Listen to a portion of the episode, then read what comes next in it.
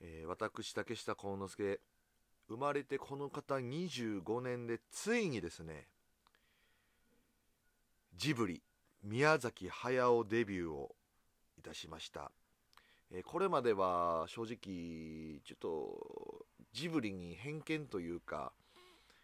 まあ苦手意識、えー、コンプレックスがあったんですけどあのー、日本人に生まれたからにはジブリを見ずして死ねないと、えー、四半世紀生きて思いましてですね。で、えー、ジブリの宮崎駿 DVD 作品集を手に入れたわけです。竹下幸之助のラジオのタイタン。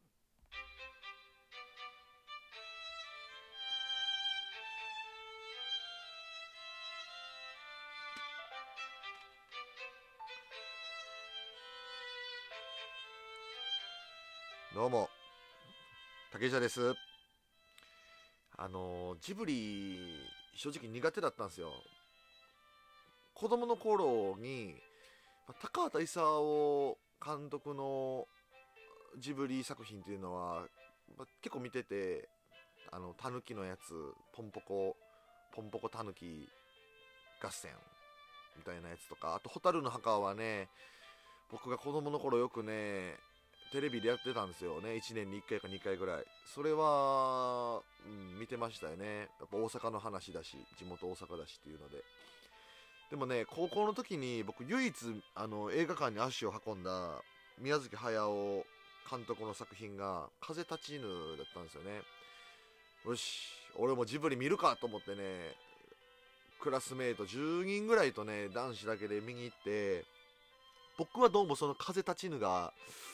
ちょっと合わなくてね。でも僕以外の友達はみんな面白かったってその作品を見終わった後に言ってて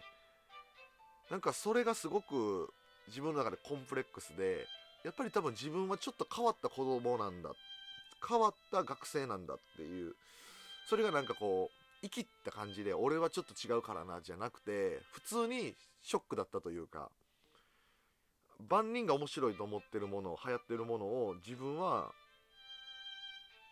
ああ。本当に素直に受け止め受け止めようとしても面白いと思えないんだっていう。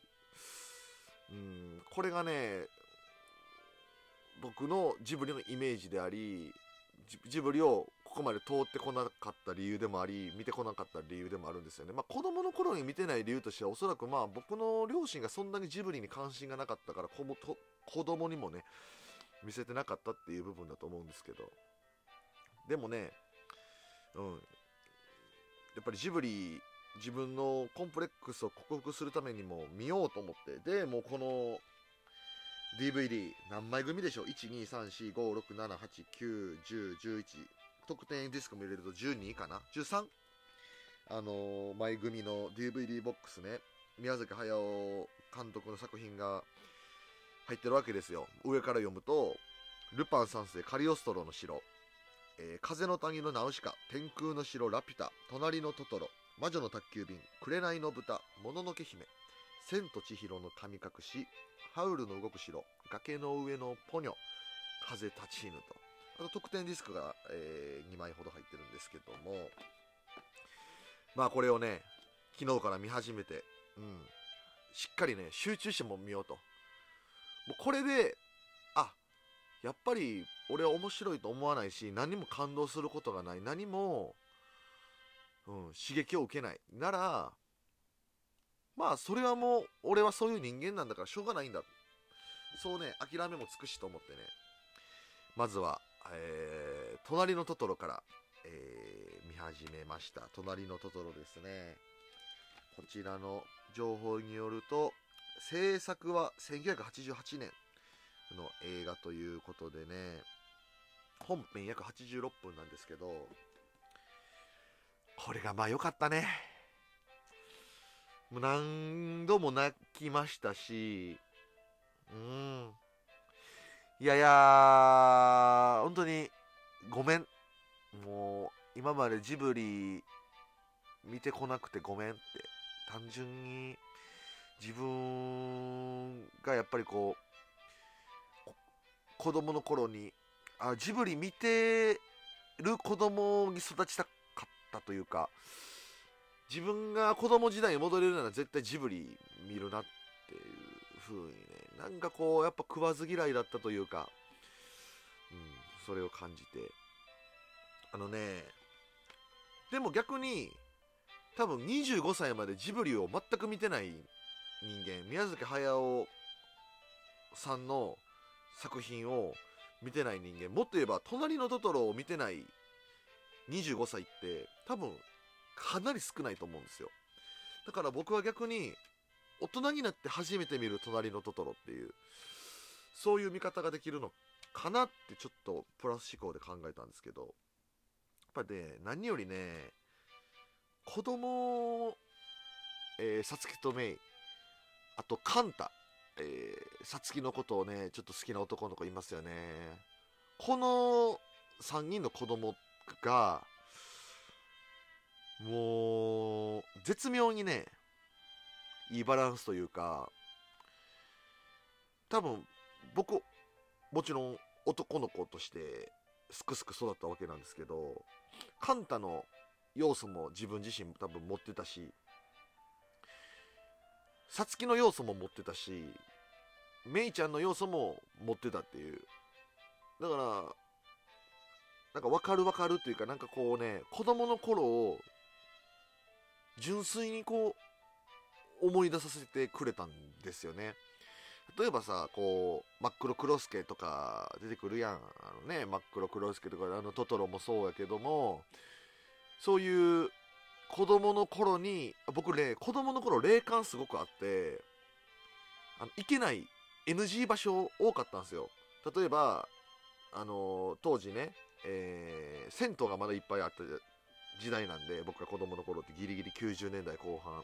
なんで結構銭湯に家族で行くことが多いんですけどここの銭湯には行けるんだけどここの銭湯には行けないとか。それなんでかっていうとここの銭湯にはなんかライオンがいるとか。それは別にあの壁にそういうライオンの絵があるとかそういう話ではなくてあの換気扇のところとかを指さしてライオンがこっちを見てるからあの銭湯には行きたくないとか。結構ねこう家のあそこの角のところにはちょっとお化けがおるって言ってそんなことないやろって言って押し入れの中にそんなおるんか？とか言って押し入れの中におるって言って押し入れ開けたらなんかそこにシミがあったりだとかみたいなね。そんな感じで結構霊感のある子供だったんですけど今はねないんですよ。だこれもやっぱり子供だからこそピュアだからこそ何の偏見とかそういううんまあ、僕なんかも絶対いっぱいこういろんなこの社会にもみにもまれ、ね、今のこの現代でもみにもまれていろんなマインドコントロールされてると思うんですよね。でもそんなんが一切ない本当に純粋無垢な哺乳類としての人間だった子供時代にこうねよく言うのはこう動物の声が聞こえるとか動物と喋れるとかなんか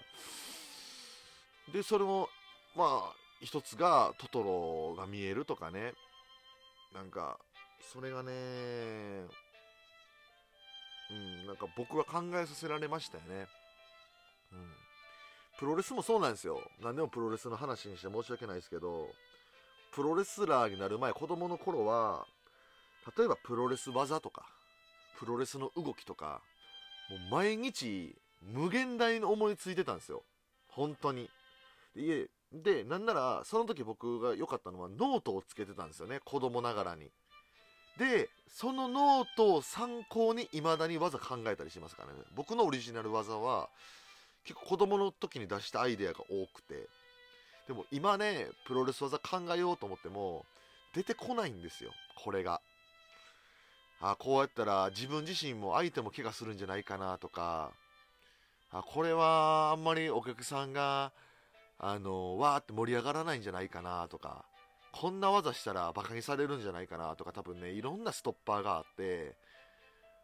何の発想もこう出てこないんですよね。それも